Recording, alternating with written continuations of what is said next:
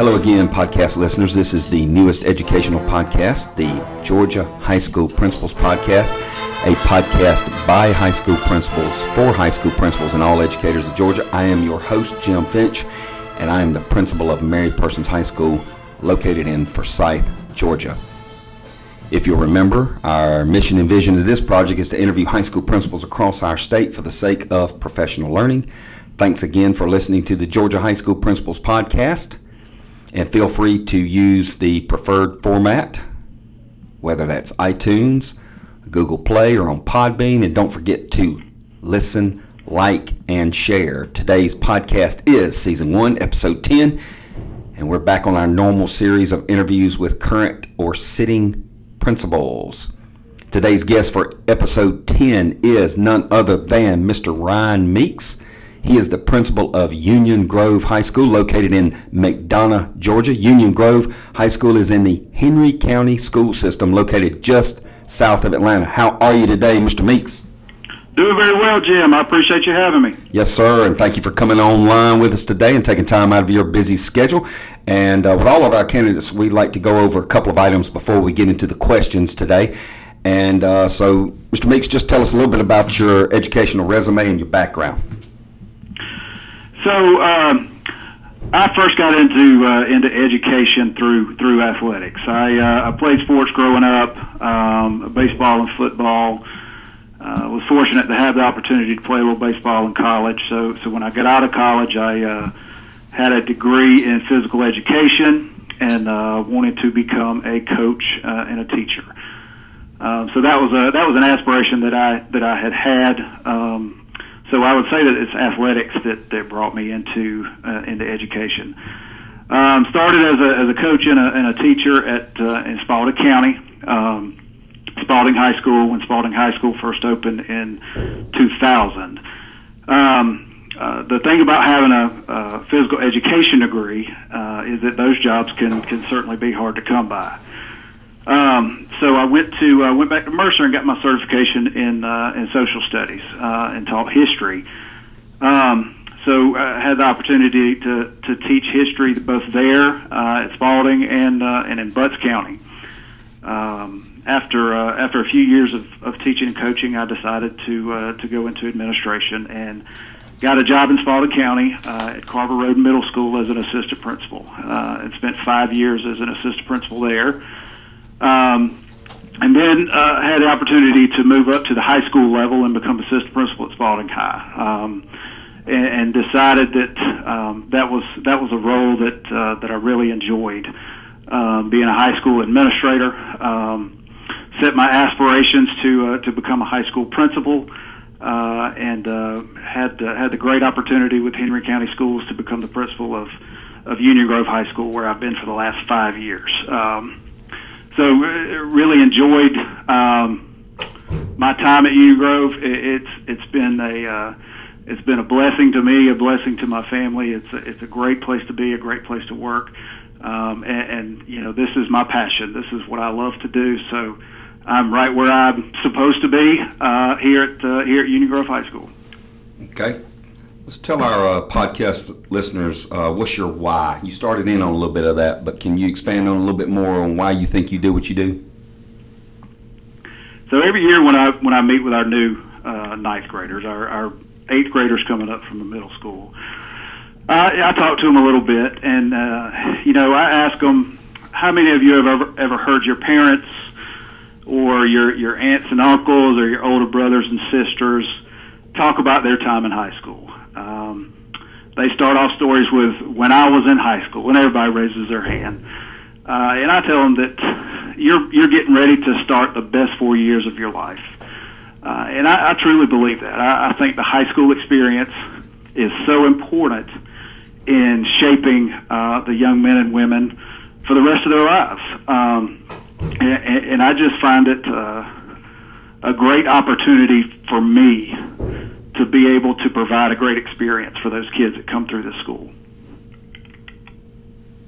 Okay. Uh, what about any career aspirations or next steps? Where do you where do you see yourself maybe in five years? Uh, I tell you what, Jim, I, I'm right where I right where I want to be, right where I love to be. I've I've had the aspiration to be a high school principal for a long time. Um, this is the work that I love doing. This is the work that I have a passion for. Um, so so as of right now, you, know, I'm I'm where I'm meant to be. Um, uh, my aspirations are to become a better high school principal each and every year, and, and to be the best high school principal that I can be. You know, that's been a common answer with a lot of the guests on our episodes. Um, so many people just assume that if you're going to be a high school principal, that you automatically either want to work at the central office or maybe even as a superintendent. But uh, the more people that we talk to, whenever I ask that question to them, that's the most common answer that we've received so far. That's all, so it's always good to hear the good work of high school principals continuing to want to get to be better high school principals instead of maybe having their eye on another position somewhere else in the system. So that's always good to hear. Tell us a little bit about your family, maybe some hobbies or special interests that you might have. So I have a uh, I have a 14 year old son. We have uh, we have one child. Uh, my wife is also a teacher. She's an elementary school teacher. Um, she's been a teacher and a coach. She teaches PE um, and, and has coached uh, coached tennis in the past. Uh, she's not coaching right now because having a teenager running them running them back and forth everywhere is, is a full time job. But uh, um, th- this year has been uh, just awesome for me um, because my son is here with me at the high school. Um, and you know, and, and folks listening know how busy it can be um, being a high school administrator, um, and, and being able to, to have my my son ride with me to work, um, and, and spend a lot of time with me here at school, and then ride home and talk about his day on the way home is is just been outstanding. Um, uh, it's been a great experience for us. Um, um, he's a uh, he's a great student, great kid. Um, he's a baseball player, um, so he'll be he'll be trying out for the baseball team here uh, in, in the next couple of months. But uh, um, it's just been a real treat being able to have him with me here at school. Um, as far as hobbies and other things, um, uh, I'm sure as you know, it's it's difficult to have a lot of hobbies uh, when you work at uh, when you work in a high school, but. Uh, you know, when we get some free time, we we love to go fishing. Um, go up to North, North Georgia and, and do some trout fishing, and and you know that's just a, uh, one of the most relaxing things I can think to do, and and it's just a, a great time when we're able to be uh, able to be together and do that. Well, that's also a very popular answer too. That most people say that their special interest and hobby is being a high school principal because it doesn't leave a lot of room for those things. And, that's right. Um, and I can identify with you about um, you know your son being at the high school with you there. My um, second child, who is a who is a son, um, he's graduating this year from Mary Persons, and I have a daughter that's already graduated from Mary Persons. And people ask me from time to time, you know, what, what's it like having your kid in school with you? And I said, well, it's like the old uh, take your kid to, to work day, but it's every day. And so uh, it's it's good that you can hang out with 1,200 teenagers or X amount of teenagers, and, and some of those teenagers actually are your own children. So you actually get to spend more time with them that way because you know the job demands that sometimes you're not spending time with them at home, but at least you get to spend some time with them at school. So it's uh, it's always good to hear some of those same answers that we got coming from uh, all of the guests, and even my own answers are are some of that too. So today's topics of conversation with Ryan Meeks are going to be athletics. Uh, master scheduling, special education, and as we do with all of our podcast guests, some advice for aspiring leaders. So we'll go ahead and get into some of the questions uh, for our episode today. So, Ryan, tell us a little bit about Union High, Union Grove High School. Uh, does the school there use like a coach as an athletic director, or do you use uh, like an administrator, like an assistant principal as as an athletic director? What what what type of uh, model do you use there? So we use the model where our athletic director is, is a coach. Um, currently, our athletic director is uh, Alan Franklin, who's our head baseball coach. Um, and, and that's uh, that's the Henry County model um, for uh, being able to use a, a coach or a teacher to uh, to serve as athletic director. Um, personally, I, I feel that the athletic director position is is a full time job. Um, uh, the the demands that are put on them and, and running our athletic programs uh, throughout the year um, is, is such a full-time job. I would love to see that position become an administrative position. Um, we've we've had those discussions um, in Henry County. Um, but uh, you know, right now uh, we uh, we certainly um, work well within the framework that we have in, in that uh, our athletic director is a coach, which means also that he's a full-time teacher. So he has full-time teaching duties. He has a couple extra planning periods. Um, but on top of his teaching duties, he is is responsible for our overall athletic program. Um, he does a he does a fantastic job. Um, certainly not taking anything away from him, but um, I just think if that position could be a full time or a administrative type position, there's a lot more that he would be able to accomplish um, as far as um, providing uh, the you know for our athletic program uh, throughout the school year. Okay. What are the ways in which you and maybe Union Grove High School there uh, promote healthy competition and and and what are the ways in which your school may try to uh, demonstrate good sportsmanship? So we meet with our, our coaches, and, and, very similar to, to when you when you're you know talking to classroom teachers at the beginning of the year. It's uh, it's very important for for our coaches, for our athletic director, to set clear expectations for um, how the, the athletic program is, is going to operate, clear expectations for the behavior um, uh, of the student athletes, uh, and even uh, with parents, clear expectations um, for for the behavior of the parents. Um, because I am a firm believer that that teenagers are going to rise to the level of of expectations. Um, so if we expect them to d- demonstrate good sportsmanship, uh, if if we expect them to uh, display character uh, on the playing field and, and off the playing field, then that's the level that they're going to rise to. Um, I also think we, we have to hold our coaches to that standard, uh, as well as our parents. Um, we have a parent meeting uh, in with every sport uh, before the meeting starts, and, and we talk with our parents about and sometimes it can be difficult to talk with a parent about appropriate behavior in, in the stands, but I think it's important that you do that uh, and you have that conversation because the coaches and the parents can set the standard. Uh, and, and if you have um, unsportsmanlike behavior from coaches and parents, then then uh, that's that serves as a model for our kids, and, and that's not what we want. Um, so um, we set those expectations for our kids, and, and you know we we demand um, uh, that they show good sportsmanship, that they um, do certain things on the field in order to be a part of the team. And, and we've had very good success um, with with sportsmanship here at Union Grove. We, um, you know, a couple years ago, the the Positive Athlete Georgia Association named us the the most positive high school in Georgia. Um, uh, just this past year, we were the, won the sportsmanship award for for Region uh, Region Five. So. Um, we, we've had good success with that. Um, Another thing that we do, um, specifically with our larger sports, football and basketball, is we have uh, expectation meeting with, with our students, our student section. Uh, and we designate leaders for our student section for those games. Because um, you know, in football, you know, you're talking two, three, four hundred kids that are that are there watching a football game, um, and, and I think it's important to to let them know the expectations of how they are um, should behave in the stands during a during a football or a basketball game. Um, that works out real well for us because you know if something starts happening in the in the stands that, that shouldn't be, you know I can just look at those leaders um, that are typically sitting down in the front row and and you know they'll they'll take care of it right away.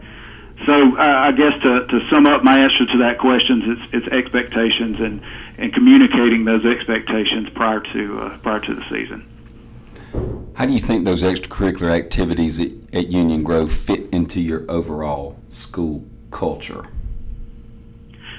Um, uh, athletics are, are, a huge part of the school culture.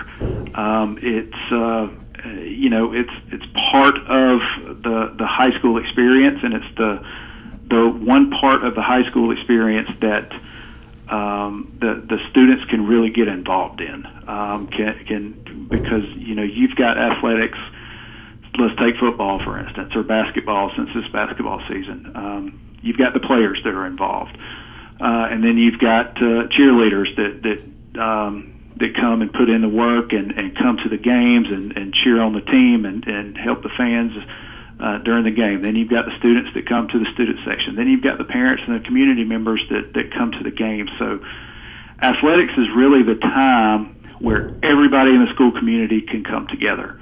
Uh, and, and, you know, we're all cheering for the same team. We're all on the same side. So um, I, I just think it's a, a, a important piece of, of building a positive school culture. And, you know, some seasons, some seasons you win, um, and, and you have a good season. And when you do that, you have more community support. You have more students coming to the game. Uh, and some some seasons you don't. You know, you don't do so well.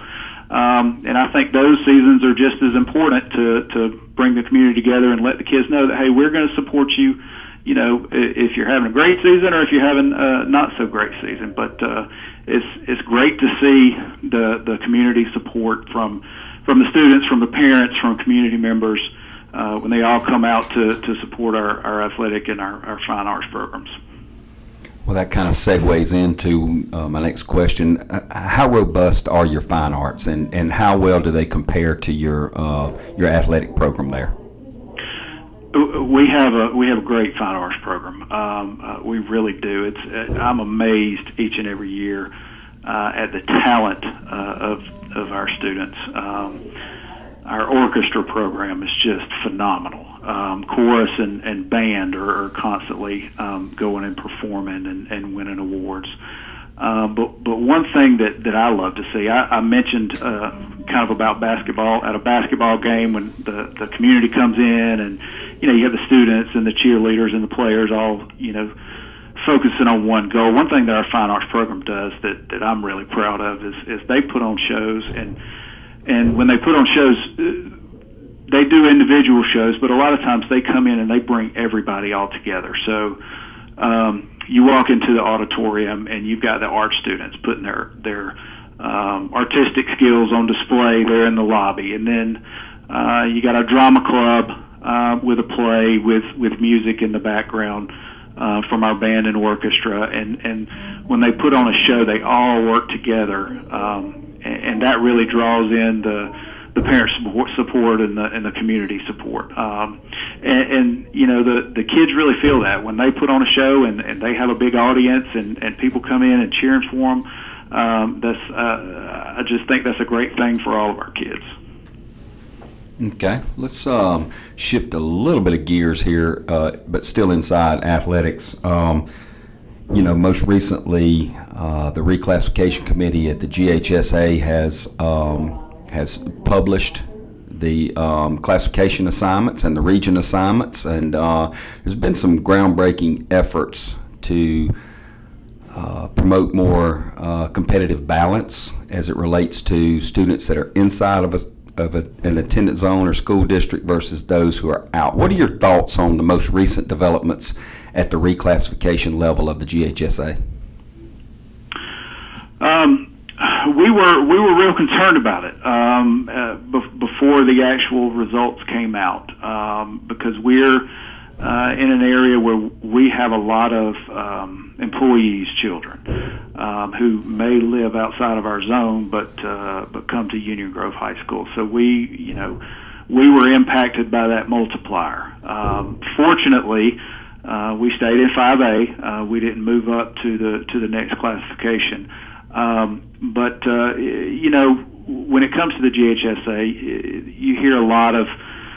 I think the when you hear a lot of chatter about the GHSA, you hear the folks that are that are complaining, and and you know I I just like to shout out to the GHSA that that they do a phenomenal job. Their their job is to organize the uh, the sporting events for for every high school in the state of Georgia, and and you know sometimes they're going to do things that people don't agree with, but but uh, you know my opinion is they're doing the best job that they can do. Um, with the uh, with the resources that they have um, and, and making it fair for everybody, I, I would go out and say that that's virtually impossible. Um, you know, we we just finished our football season seven and three, um, which is the best season we've had in about five or six years, and didn't make the playoffs. Um, so we were in a very tough football region. Um, and, and then you look at other regions. You know, certainly not to call anybody out, but there there are regions where you know, football teams won two games and they made, you know, they made the playoffs because there might be only five teams in that region. So competitive balance is a is a very important thing. Um, but uh, you know, I, I think GHSA does a great job with uh, what they have to work with. Um, they listen to appeals um, if you know schools aren't happy with the with the results. Um, so uh, you know, I, I think they do things as, as fairly as they possibly can. Okay, let's shift gears all the way to the master schedule topic. What schedule of classes uh, does your school use? Are you on a seven period day or a block schedule? We're on seven period. Okay. Um, have I mean it's always been seven periods since you've been there at Union Grove, or?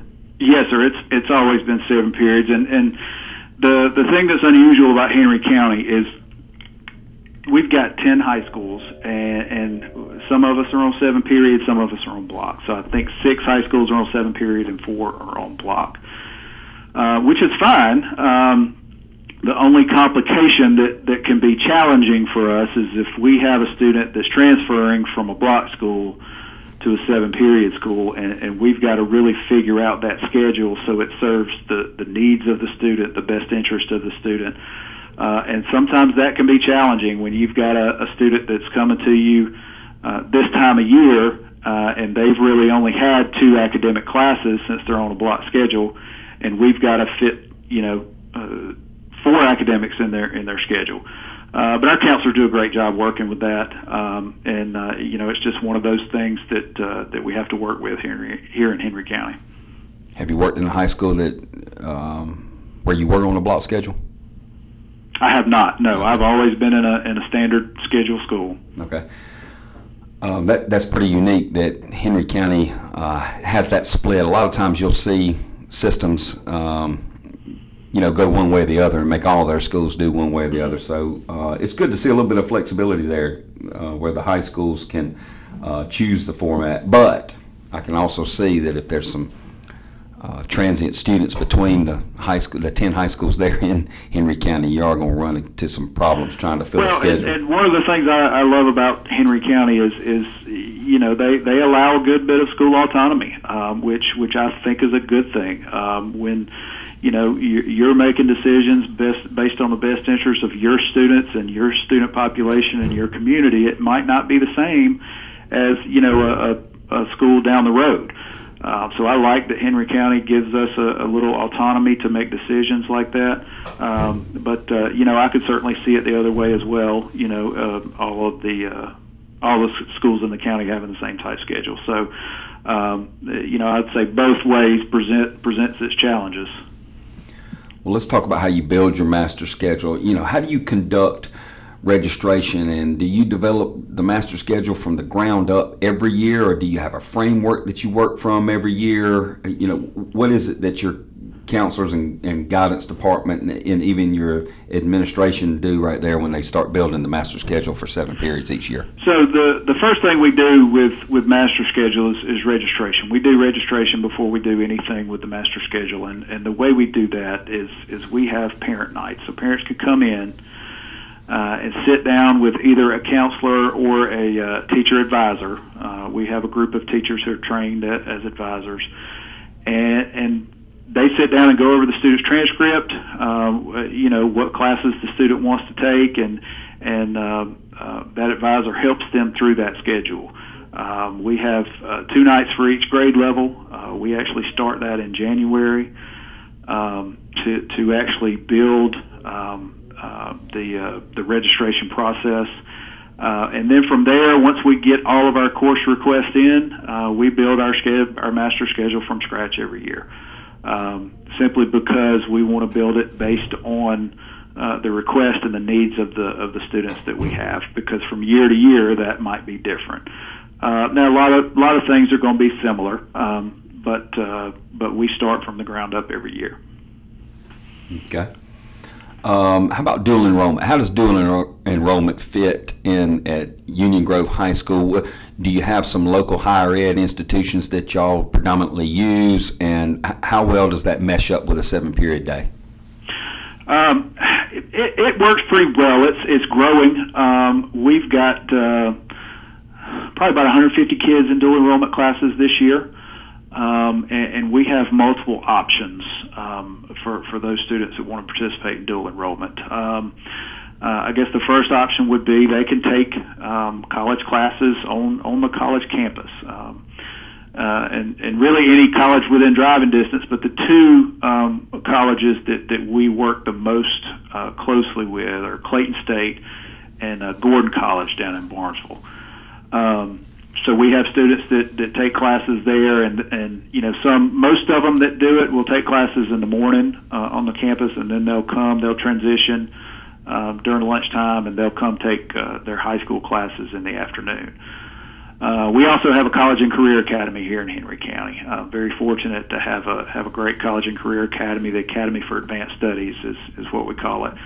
Um, and there are certain college classes that are offered uh, offered there. Um, so students can can take classes there in the morning or afternoon and transition back. And we actually offer transportation bus service to and from uh, the academy um, for for students that, that wish to do that. And uh, I guess the last method is uh, is online classes. If if students want to take a college class online, they can certainly do that. They can work from home, or we actually have a full time online facilitator uh, here at school, uh, which we've uh, implemented in the last few years simply because there's so many students that are that are now taking online classes. Uh, so we have a full-time teacher where all they do is facilitate online classes uh, in one of our computer labs. Speaking of full-time teacher facilitating that, do you have a full-time counselor that's dedicated to dual enrollment, or do y'all just kind of spread the love amongst all your counselors? No, we spread the love. Our, our counselors are, are divided up by alphabet, so they all have a little bit of expertise in, in dual enrollment. Okay. Um, how much input um, do you receive on who teaches what? Is it totally administration, or do y'all leverage some of your instructional leaders, maybe in the departments or department heads or lead teachers? How do y'all go about deciding who teaches what and what the caseload is going to look like every year? So we actually allow our um, department chairs uh, for each department to, you know, we give them uh, the course request, the, the number of sections for each class, and, and ask them to put together a, a master schedule.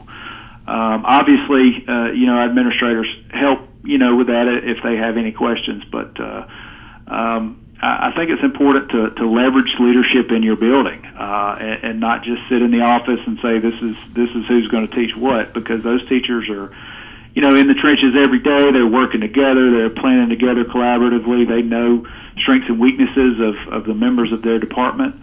Um, so they put together what they would like to see. Um, you know, of course, when you're when you're building the master schedule, there may be some tweaks here and there.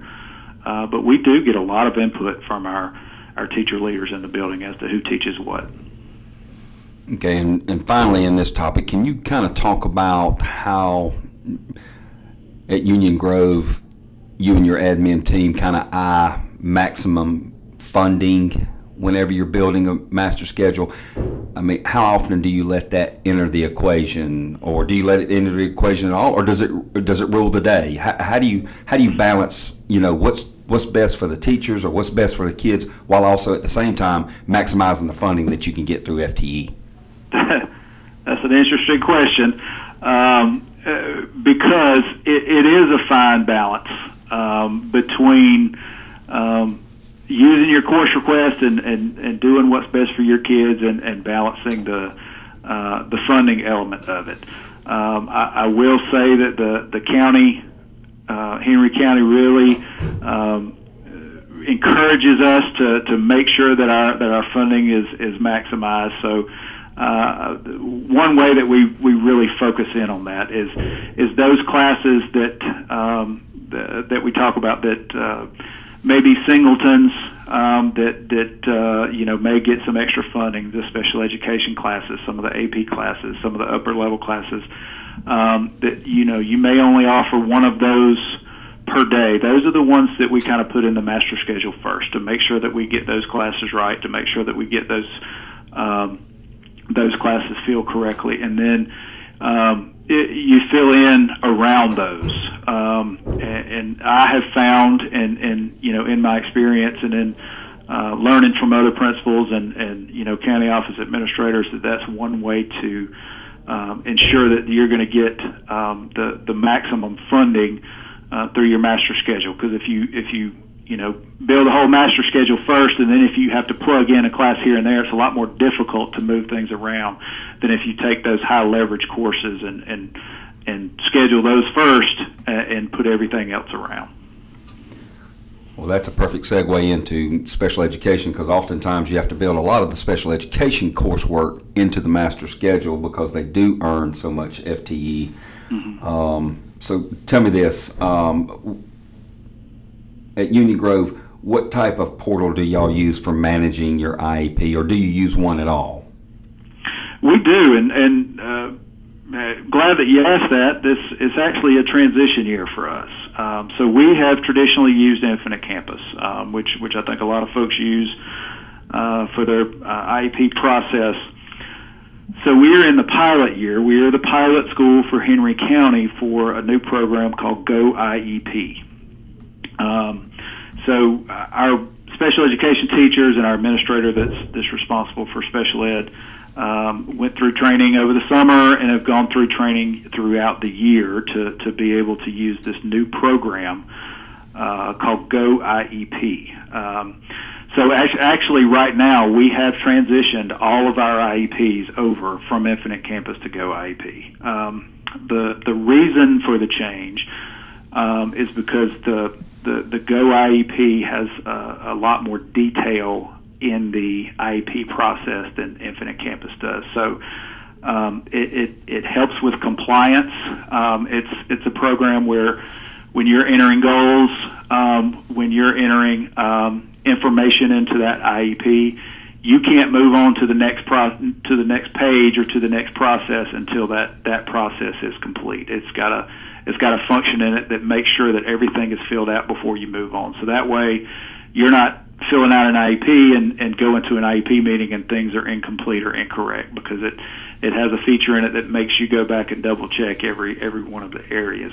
Um, that's really one of the the big differences um, that I've noticed with between Go IEP and Infinite Campus. So um, we think it's going to work out really well. Our teachers seem to like it. They say it's more user friendly. Um, so um, that's uh, the the process we're going through right now with with IEPs. Okay, and how, how do you manage the renewal process since you're in a, a, a new portal now, Go IEP? Um, is do you do IEP renewal processes throughout the entire academic year and maybe even into the summer, or do you reserve them for a specific time frame in the school, like maybe only spring IEPs or fall IEPs? How do you do that at Union Grove? No, we we manage them um, throughout the year, and uh, uh, one thing one one thing that we do that uh, really helps us with that is, is we have what, what we call instructional focus. Um, and it's kind of an advisement time that's built into the schedule um, every day, and it's, it's during lunch. So about 90 percent of our students have an, an IF or an advisement period um, built into their schedule. So our students with an IEP, their uh, IF period is actually with their case manager. So they see their case manager every single day um, during that period. So uh, that's the time that, that that case manager can check on goals with that student and, and make sure that that student is, is getting what they what they need. And, and if that student needs um, some accommodations for a test, they can they can make sure that that's taken care of during that period. And that's also the period where they can, you know, ensure that the, the IEP is up to date, ensure that if, if we need to schedule a meeting, we're getting that meeting scheduled. Um, so that's one thing that we've done over the past couple of years that's really helped us out with the, with the compliance. Um, and, and our teachers love it. Um, you know, they're not running around trying to collect data on their students. They are, you know, seeing those kids every single day. Uh, and, and that's been a great thing for us, and, and I, I look forward to some, some great results from our uh, from our special ed students over the next couple of years. There in Henry County, um, do y'all have a high school that's dedicated to housing specific disabilities there? And if so, is that your school? Um, we do. We our programs are um, spread out throughout the county. There's not a, a specific program that goes with a specific uh, high school. It's it's really based on you know where students live and and uh, trying to get them into the closest school um, to where they live. So we have uh, we have several units here. Um, uh, we have an orthopedically uh, impaired, an OI unit. Um, we have uh, uh, an uh, mildly intellectually disabled, an MID unit, and, and we actually have two um, autism units here throughout Henry County, not just at your school? Or are you saying that's that's at Union Grove? That's what we have here at Union Grove oh, okay. High School. We're not the only ones that, that house those units. You know, there's there's other schools that do too, but those are the programs that we have. Okay. Well, speaking of which, how do you provide the inclusion to the school culture for those types of students? What are some things that y'all do there at Union Grove to uh, to make sure that they're assimilated into the uh, student body as, as much as you can? I tell you what, our our special education program is is is outstanding and, and a huge part of our school culture. Um, our students in those units are, are out in the building um, throughout the day. Uh, the the first first part of the day every day, um, our special education students run a coffee shop. Um, so they're out um, selling coffee. They, you know, they're all assigned jobs, and of course the the teachers and parapros are, are helping with that. But uh, um, and and that's one thing that that they absolutely love to do. That's their job. Um, they're able to interact with uh, with all the students throughout the building, um, and, and it's just it's an it's an awesome thing to to see the interaction of those students and and um, uh, with the general education students. Um, we also have have parapros, so um, that that are able to go with them um, to. Uh, elective classes, to, to PE, to art class, to, to chorus.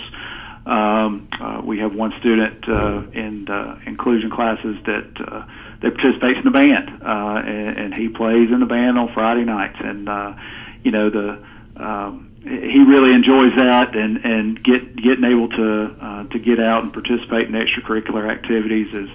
Um, is another way that uh, they're able to uh, be part of the school culture.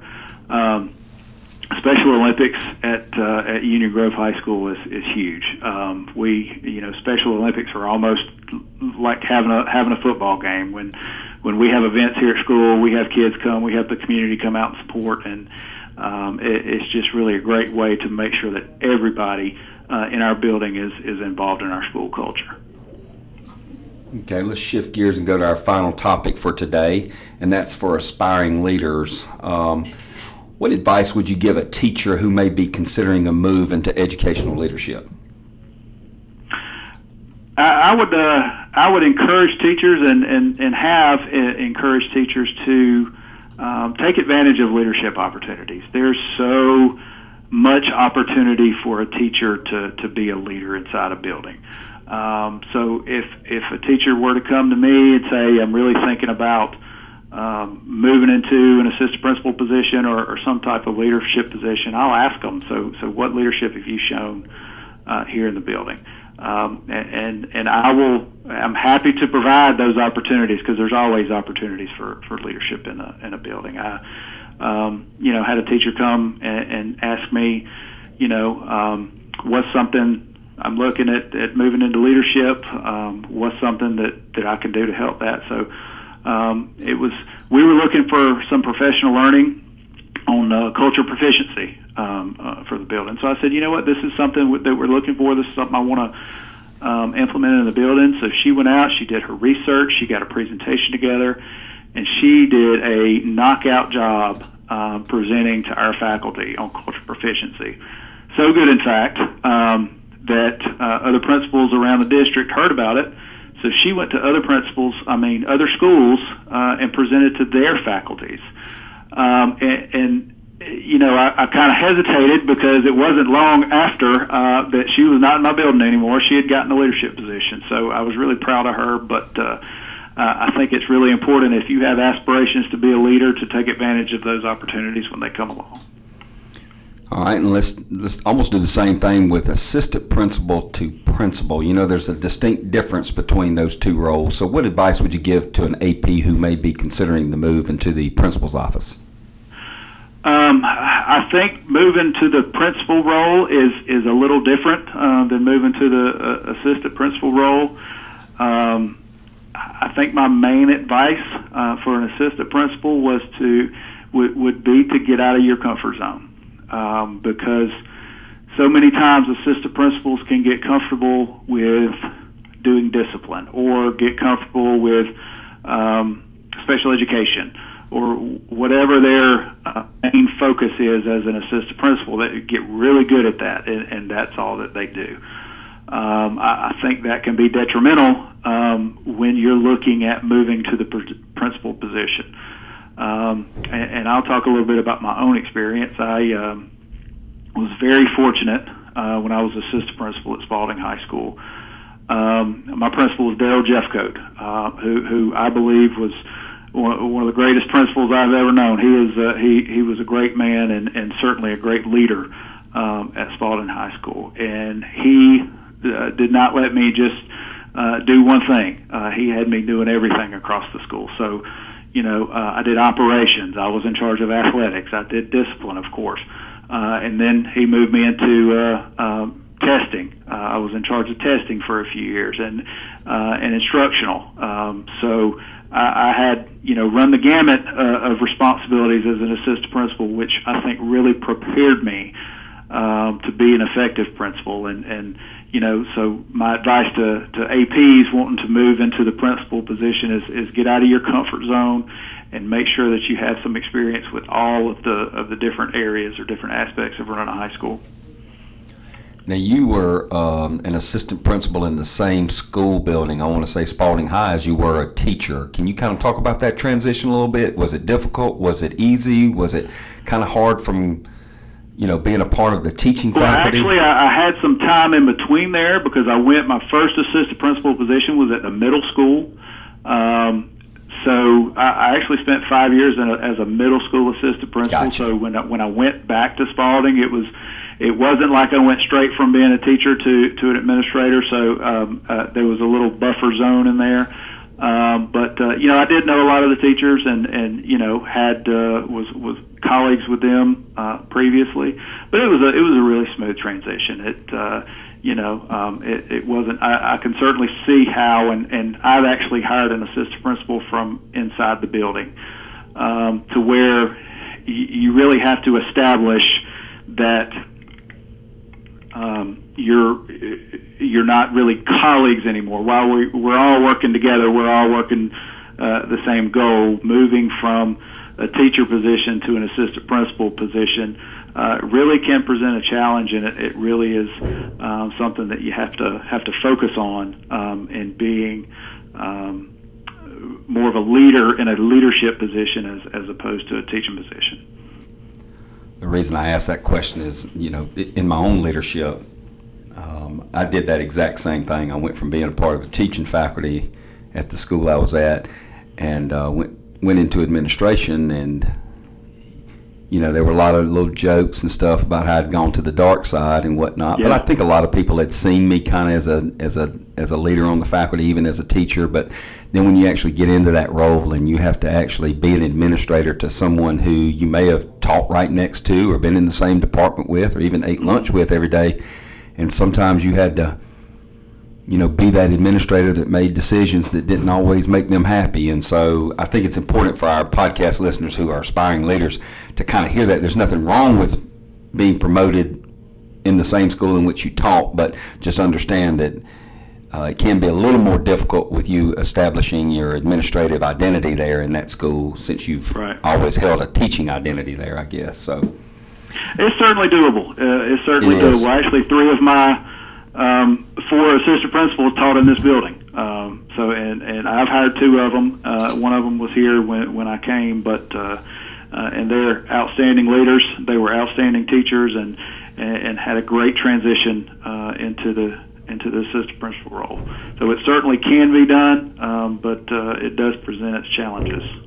Okay, so other than any of your graduate level work, did you participate in any leadership development programs, maybe either either through uh, GAEL or through GASSP or through um, maybe a local RESA or anything, or did you just kind of get on the job training in the districts that you were working in? So I did. Uh, I did all of those that you mentioned. Actually, um, I, I uh, as an assistant principal, I uh, was a member of GAEL. I was a member of GASSP, and and uh, um, was able to uh, attend several conferences um, and um, uh, some uh, some aspiring leader uh, type sessions, and uh, was actually able to. Uh, you know, I think it's important to. To, to be part of those organizations um, for the professional learning, but also uh, for the networking uh, and, and being able to talk to folks. Because some of the best professional learning that you can have uh, is talking to talking to people in, in similar positions and, and learning uh, learning from them um, and, and being able to attend uh, conferences and workshops gives you that opportunity to, to be in a room full of folks who, who do similar work and being able to learn from them. Um, on top of those opportunities that, that I had through GAEL and GASSP, uh, uh, I went through uh, a, a cohort of, uh, I believe it was called Rising Stars back then at, uh, at Griffin RESA. Uh, and, and they um, provided classes for, for aspiring leaders to, um, you know, give them opportunities, give them leadership opportunities, and, and um, provide professional learning uh, that was relevant to the job. Uh, and additionally, get to get to meet folks from uh, from around your RESA region and and learn from different uh, different folks in that setting as well. Um, so had really great opportunities for, for leadership development outside of um, the school systems uh, through those through those organizations. And I think you've uh, recently joined us on the GASSP board of directors as uh, as a district director, and is it District D, I believe, isn't it? District G. District G, I'm sorry, for District G. So for all of those schools in District G, Mr. Ryan Meeks here at Union Grove High School is your district director for GASSP, and he has already talked to us a lot about the importance of being in a state association and how valuable it can be. So. Well, uh, that will end our time here today. So, once again, thank you for those listening today to episode 10 of our first season here on the Georgia High School Principals Podcast, which is a podcast by high school principals for high school principals and for all educators in Georgia. Again, I'm your host, Jim Finch, and I want to thank Mr. Ryan Meeks, principal of Union Grove High School, as today's guest. So, thank you, Mr. Meeks, for taking time out of your busy schedule today.